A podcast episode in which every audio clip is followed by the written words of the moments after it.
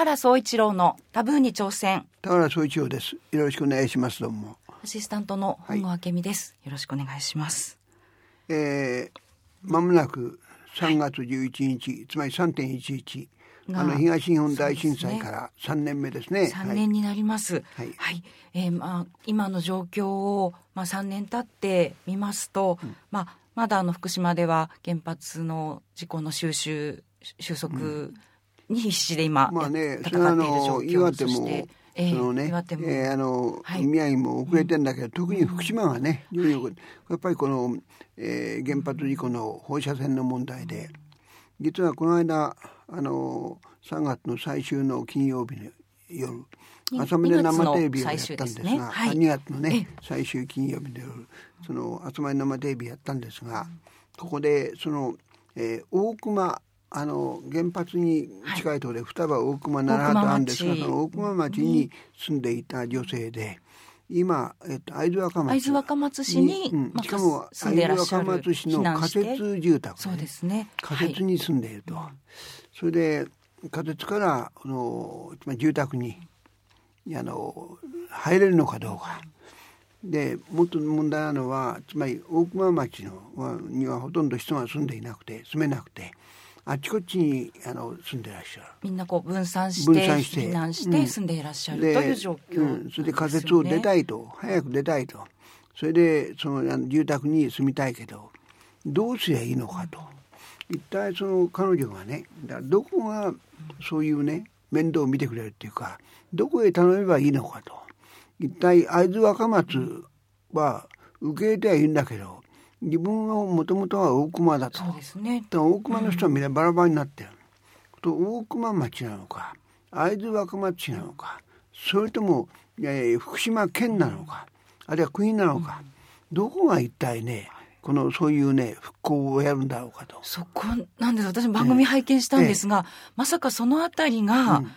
こう極めてはっきりしていないい。というのは、見てうんびっくりしました、3そうですね年も経ってるんですよね、でもう。しかもね、うん。復興というのは復興庁ってのがあるんだけども、これはまた除染なんかやるのはね、えー環境省であってねそれからまたそのね復興省と別にねその被害者をね、はい。どうま面倒を見るかみたいなのがね、これ厚生労働省なんですよ。厚生労働省、環境省。厚生労働省環境省、それから復興庁とねこれはまたバラバラなんですね。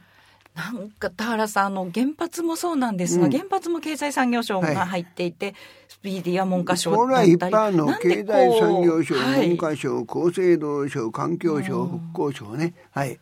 ね、でまあその避難の方々の、こまあそのこれから復興についても復興そうやってバラバラ、バラバラというか、何なんでしょうね、その体制は。はい、あの一番問題は、原発の被害ね例えばこの間も100トンね汚染水があのあのあのこぼれた。やっぱりまた漏れていたといういうようなん情報が出るんだけど、つまり、えー福島の住民がどうなっているか、その復興住民のね復興復旧これはどうなっているかっていうことは、もうほとんど東京の新聞テレビは取り合えなくなっちゃった。そうですね、またそれ本当にあのまだまだなんですけれども、どうしてもこうニュースや、まあ、報道面ではええ。少なくなっているというそのことどうしてもマスコミっていうのはねお祭りが好きで新しいお祭りに飛びついてねこの3年前のことはもうどんどんどんどん記事にならなくなっていると。だけどそのね実際そこの実態はい。これね実はこの間、えーこの番組とも関係するんだけども河北新報はい、これは仙台仙台の新聞です、ね。河北新はい。報の,、あの編集者がねやっぱりそのことを嘆いてましたね。このこれ仙台なんだけども。で仙台も実はねやっぱり、えーこの風評被害っていうのは相当あると。いろんな問題。それからもちろん復興の問題もある。ところがその東京の新聞や東京のテレビはそういうものはほとんども取り上げてくれなくなったと。いうことをね嘆いてましたけど、うん。そうすると地元の新聞が、うん。まあ、頑張って頑張ってやんなきゃいけないと。やんなきゃいけないということですね。うん。あの田原さんの朝まで生テレビで、やはりこまあ、福島の場合はその大熊町の女性がおっしゃってましたけど、じゃあ戻れるのか、うん。で戻れるとしても戻りたいのか、戻りたくないのかというないそこがすごくそれから、まだからやっぱ進みにくいと戻れいうるか戻れないのかという、つまりね彼女で言えば大熊町の線量がこれからどう変わるのかってことが分かんないわけだ、そうですそういう情報も正確に伝わってないと、うん。不安いっぱいなんですね、うん。そしたらどうどうしたいのはい。かというのも決めにくいですよね。まだあの福島で避難してらっしゃる方は14万人、はい。約14 14万人。ということです。ですね。はい。はい。まあこれからもあの復興については、うん。はい。この番組でも田原さんまたそうですいろいねろ。はい解説お願いします。あのね、うん。ちょっと残念だったのはね非常にあの「朝まで生テレビ」反応良かったよくやってくれたと、はい。ええ。よく分かったと、とは視聴率低いんですよ。あいつもの朝まで生テレビに比べて、低い、うん。あのね、えー、2.56はあると思ったのね、はい。パーセントですね、うん。2.56%。うん。とかね1.8なんですよ。でこの間の栃木戦は栃木戦あったでしょ、はい。ええ。あれはやっぱりいいですね。であのしかもあれは栃木戦で4人ないし5人が一堂に返していくとやんなかったんだけど、それでもいいんですがね。やっぱりねこのだから、えー原発問題、特にその、えー住民の復興問題なんていうのはね、えーだんだん遠い話になっていくんですね。そうですね。いや、そう、そうしちゃいけないんですけども、うーん、なかなかはい難しい。そこでどうしても目の前の問題に、はい、はい、そこで、そこで新しい問題としてはウクライナがね、はい、まあもともとウクライナは僕は実はキエフっていうのはね、はい前に行ったことあるんですよいやー、。そうですか。うん、そえの時にはキエフは完全にソ連だったんですね。ソ連の一部だったんですね。はいええソ連の一部だった。ええええそれがウクライナが独立したと。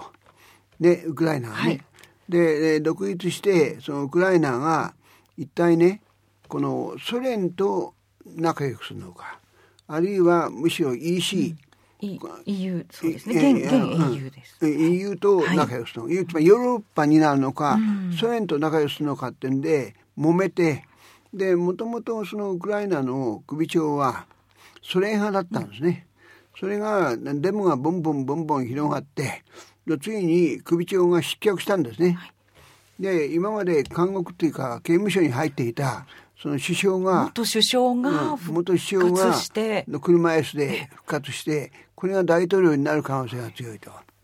このね僕はやっぱりウクライナのね、えーあのこのつまりロシアにつくのか、あるいはその EU につくのかっていうこのすだましさねはい。日本じゃこういうことありえないね。ありえないですよね。うん。そして、その、まあ、政権が変わって、それで落ち着くのかなと思思ってたんですが、そこに、そこではい。今度はクリミア半島に、クリミア半島。クリミア半島。うん。ここへあのロシアの軍隊がガッて、えーロシアは軍軍隊は出してないって言うけど明らかに軍隊を出してでほとんどクリミア半島を、えーロシアがこの、まあ、自分のね、えーはい、そうですね。えーあのまうん、ああ、の介入、軍事介入。軍事介入してあのと。まあ、うん国民を守るためという。うん、で、まあ収めたと。ええでそれに対してこのヨーロッパでアメリカはとんでもないことだと。かつてえーソ連の時代にポーランドでやったじゃないかまたあれやんのかねということで実はこの6月に、えーソチで、はい。この間オリンピックのあったね。冬季オリンピックが行われたソはい。チで、G8 サミットがが開かれるる予定だったんなんですね。が。うん。ええ。でこれがあのアメリカやヨーロッパはこのえーソチでの G8 どころか G8 からロシアを追放しよそうなんです。この、ど、どういうふうになるんですか？もし、うという。G8 からロシアを追放してしまったら、入れないと。こんな国はねつまり世界のまともな国じゃないっていうこと仲間じゃないと。うんでやっている。で、えーそこでね実は困ってるのが日本なんですよ。はい。日本はこれあのロシアとやっぱアメリカのね関係が良くないせいでしょうね。うんだからあプーチン大統領が日本と接近してきて安倍さんは何度もプーチンと会ってるそうですね。ソチオリンピックこれからまた会おうも行きとしてるええかなり親密。親密ですね。うん。それでつまりアメリカや EU はロシアを G8 から追放すると言ってんだけど、うん、日本としてはそのロシアと関係が悪くないために困ってるわけね。板挟みのような形ですか。うん、はい、板挟みですね。で、で第一そそこが難しいのはね、実はこの日本は今アメリカとの関係がそれほど良くないんですよね。うん、例えばあの安倍さんがね首相がえー、靖国神社に参拝した。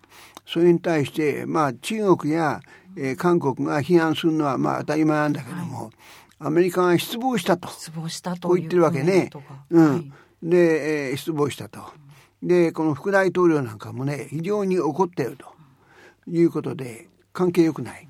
だから、あの、このアメリカや、この、特にアメリカがね、G8 から追放するというのに同調したいんだけども、仲良しとみ。だそうなるとそロシアとの関係をどうするんだと。対ロシアがどうなるかで第一ロシアは今日本と仲良くしたい。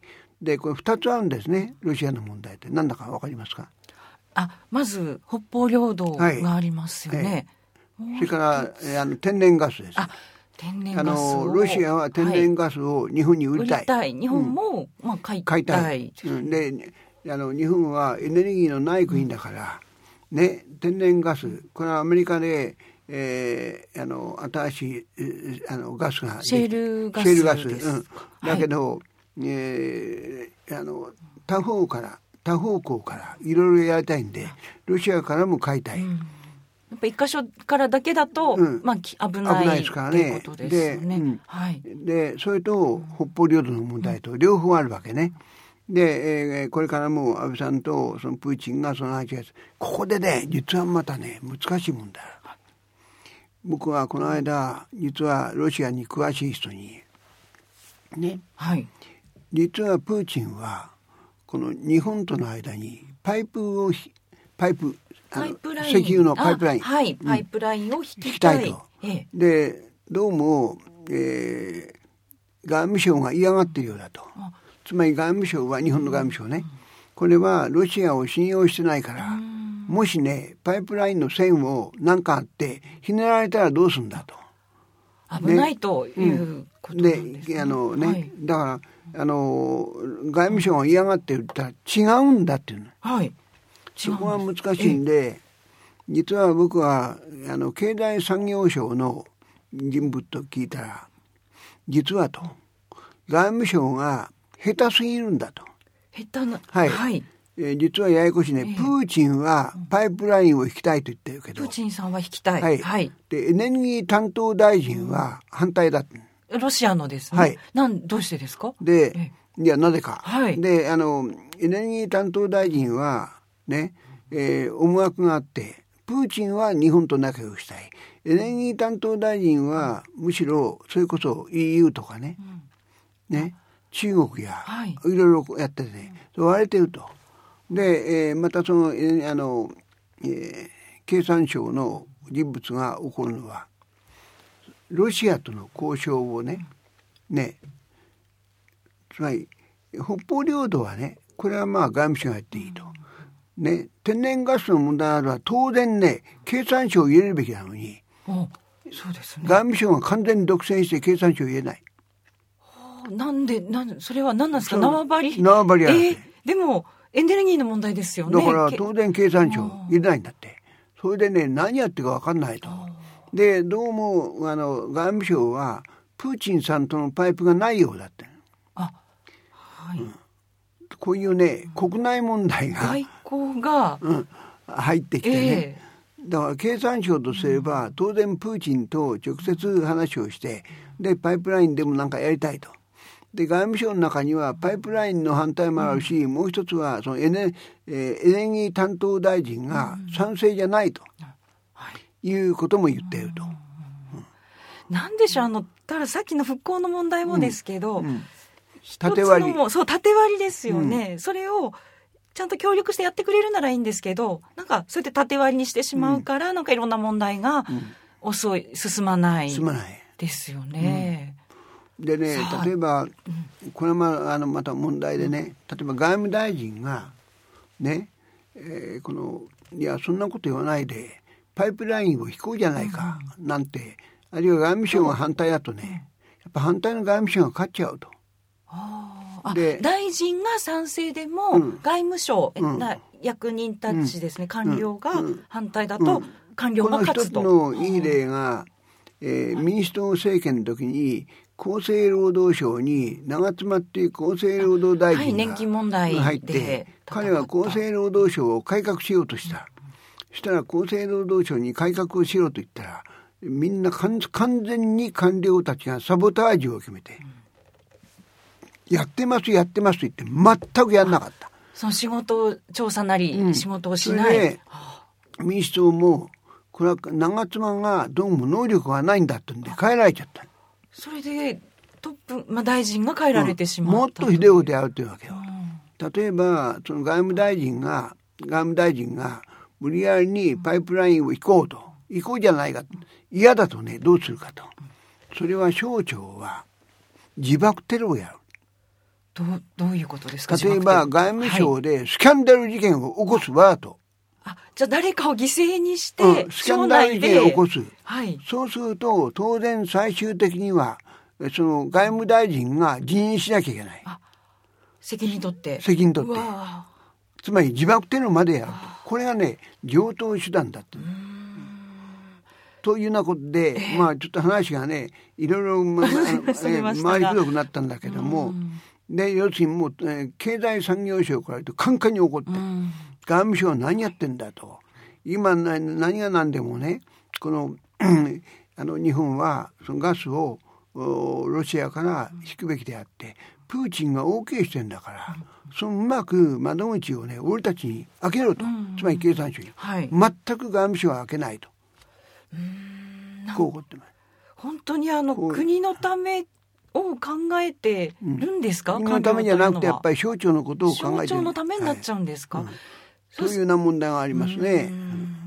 まあでまあもう一つね、まあ、そこで、ええ、対ロシア元に戻りますと、えー、まあこのロシアけしからんっていうこともあるにあるんだけども、ね、ねクリミア半島、うん、だけど、よく見るとこのクリミア半島っていうのは、まあ、あの、えー、要するに自治共和国で、はい、しかもそっちからすぐ近いのよね。ですね。それからしかもクリミア半島の人たちのね、多くは、あの血。ロシア系ロシア系の血が入ってる、えーはい、で、えー、あのクリミア半島の,、うん、えー、あの住民の多くはやっぱりロシアと仲良くしたいんですよ、こういう問題もある。そうなると最悪なんですけど田原さんあの東西で、うんこうまた割ると。割るとだからね僕はあの一つはね、まあ、日本は非常に困ってる、えアメリカにもつけないロシアにもつけない困ってだけど逆にね日本がだからこの、えー、アメリカ EU とロシアの間へ入るみたいなこと困ってばっかりいないで、うんうん、という手もあるんじゃないかと。ロシアと近いという立場を、うん、プーチンと大変近いんで、うん。はい、プーチンに安倍さんが話をしてですね、でなんとかこれを平和の形で平和に、えー、形付けようじゃないかと。いうことをできないのかなうまく動けるか、うん、はい、ね、仲裁と言っていいんでしょうか、はい、今まで日本はそういうね外国のこういう外交問題に積極的な行動をしなかった。うん。なぜならば外交問題は最終的に全部アメリカに面倒見てもらうと。アメリカについてればいいという形が変わってきたと、うん、ここへ来て、ね、一つはアメリカがこのオバマが世界の警察やめたと、一方では宣言し、ね、それでそういう中で、えー、日本がどう行動すればいいかと。で実はこれもまた話が脱線するんですが、えー、安倍さんはアメリカとの,、まあ、あの靖国の問題もあってアメリカとの関係を良くするためにアメリカと集団的自衛権を結ぼうとやってる。ところが実はニューヨーク・タイムズなんか見ると集団的自衛権をあんまり結ばなくてもいいと。それよりは、中国や韓国と仲良くしてくれと。アメリカにすれば、うん、ちょっとね、はい、えー、前のめりすぎると。あんまり日本が前のめりになるのは困ったもんで、うん、下手をすると日本のイスラエル化ってことがどういうイスラエルことですかっていうのイスラエルか？はアメリカとね、はい。日米同盟でしょ、アメリカはイスラエルと同盟国だけどもイスラエルはイランに対して非常に強硬策を取ろうとしてるんで困った同盟国なんですよ。イスラエルは。日本もややね中国や韓国と強硬策をやるとか靖国に行ったりするんでちょっとね日本のイスラエルかなんてことも言われてる。困った友達みたいな。困った同盟国。困った仲間同盟国。ということもあのこう言ってるわけですね。そうか、うん。オバマさんにしたらもう少しちょっとこうえうまくやっといてくれよ、うん。ということなんですね。だからのあの、うん。そこで余計ね日本はどっちどうすりゃいいかって困ってるんだけど、ここはやっぱりねもう少し安倍さんが柔軟性を発揮して、やっぱりその両方のねいわば、えーアメリカとそれからプーチンロシアとの間になんか入る、そういう柔軟性を持てないものかとしたたかさをね、それが安倍さんできるかということですね。そこですね問われてますまあね。大変な状況はい。になってしまったんですが、まあ、そのアメリカが世界の警察を辞めた後の、ん。まあ、最大と言ってもいいんでしょうか。そう今今最大の危機というか問題になっているということですね。田原さんありがとうございました。どうも大変ありがとうございました。まあ、ロシア、えーウクライナの情勢もまた、はい。緊迫感がねまして、ね。またよろしくお願いします。よろしくお願いします。えーでは田原さん、はい。メールをたくさんいただいておりはます、読ませていただきます、えーラジオネーム福島の佐藤さん。あ福島の方ですね、えー、10, 10代の方です、はい。えーこんにちは。この春大学に進学するものです。毎回楽しく聞かせていただいております今回田原さんにお聞きしたいのは新聞の購読についてです。上京し大学生活を始めるにあたって新聞の購読をしたいのですがどこの新聞社を選んだらよいのか教えていただきたいです。偏った見方の少ない新聞が良いと思うのですがぜひ教えてください、はい。春の到来まであと少しですね。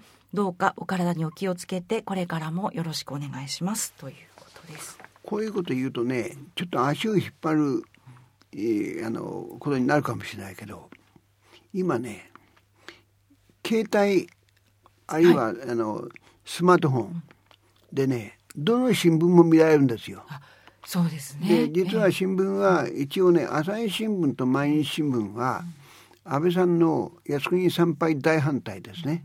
はいでちょっと今日本が受け入れやってると。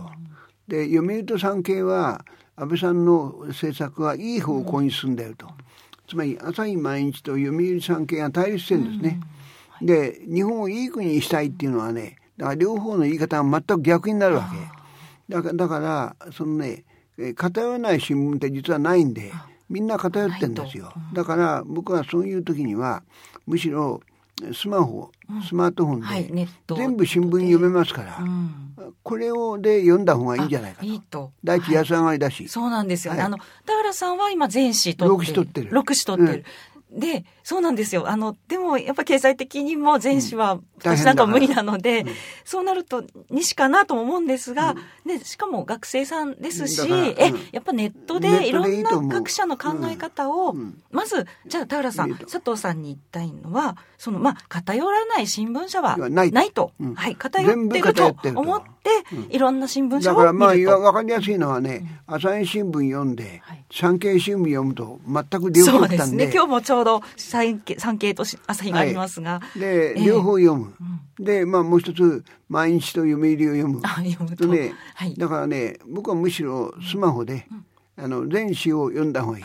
はい。少なくとも僕は6紙取ってるんですが、あの読めばあの、えー全紙わかりますから、はい。その、まあ、いろんな考え方はいのもとで、まあ、書かれてるんだよという情報ことです源は複数持った方がいい、はい。はい佐藤さん、情報源は複数持った方、持てとはいいうことです。今持てるわけですね、はいそうですね。はい今かん、あの、手軽にはい持てるわけですね。はい。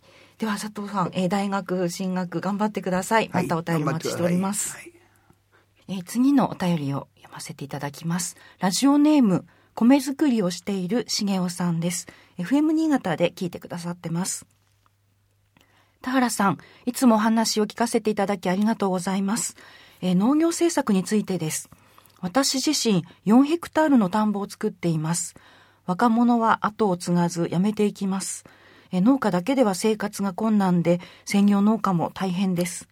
また政権が変わって自民党に戻り新たなる政策として農地中間管理機構という貸し借りの政策が始まるようですがまあ、やめていくのか規模を拡大して自分で売るのかどのようになっていくのか見通しが分かりません。今後農家はどのようになるのか田原さんはどのように思いますか？という60歳以上の方です。あの僕は自民党の貸し借り本当はね農地の売買をね、はい、あの自民党としては OK したいんだけど、これをやりすぎるとで農業関係者の反対を買いすぎるんで農地の貸し借りをやると、うん、まず貸し借りということ、はいうん、これまでは売買が非常にき厳しい農地の全くできない。全くできなかったという、うん、だから売買へいきなり行くのは大変だから、貸し借りを言うかという、やっぱりね僕はこの,、ね、あの4ヘクタール、はい、4ヘクタール持ってらっしゃるんですね。大きい。大変大きい、ね、大きい。で、はい、米中心ですね、はい、そうですね。新潟の方で、うん、えお米を中心、うん、あの僕はやっぱりね、米はね輸出を考えるべきだと思います。輸出。はい。はい、あの日本の米はとっても美味しい。しかもこれ新潟だからきっとコシヒカリだと思いますね。そうですね。コシヒカリは世界の中でも非常に美味しい米でね、輸出を考えるべきだと思う。で輸出を考えるためにはね、あんまり農協を当てにしない方がいい。はい。農協に全農というのがあってここが農協の商社ですけども、ね、農産物の輸出の全農が扱ってるのはなんと1割弱なんですよ。はあ、えー、すみません。1割しか、はい、ええ、輸出していない。全農が扱ってるのは扱ってるのは、うん、だからねあの、はい、農協を当てにしないで、うん、やっぱり輸出を考えた方がいい。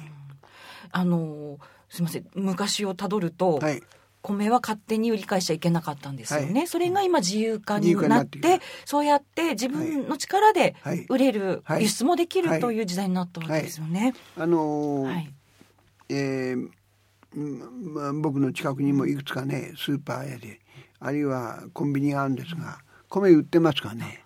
これは多分ねその要するに農協を経ない米でしょうね。あ自由、えっ、ー、と、うん。農協以外で流通している、はいはいはい、そうですよね。そういうお米がもうどんどん今出てきて、はい。はい、美味しいお米がいっぱいできていてという。輸出を考えるべきだと思います、うん、はい、はい、えー、重尾さんあのまたお便りお待ちしております、はい、よろしくお願い。します、よろしくお願いします。では次のお便りを読ませていただきます、ラジオネーム月影さんです。40代男の方です。森元首相が浅田真央選手がソチソチ五輪のフィギュアスケートで、えー、ショートプログラムですね、うん、で失敗したことについて、はい、えー、講演会での発言が問題になりました、うん、最初マスコミの報道を見た時はとんでもないことを言うなと感じましたが、うん。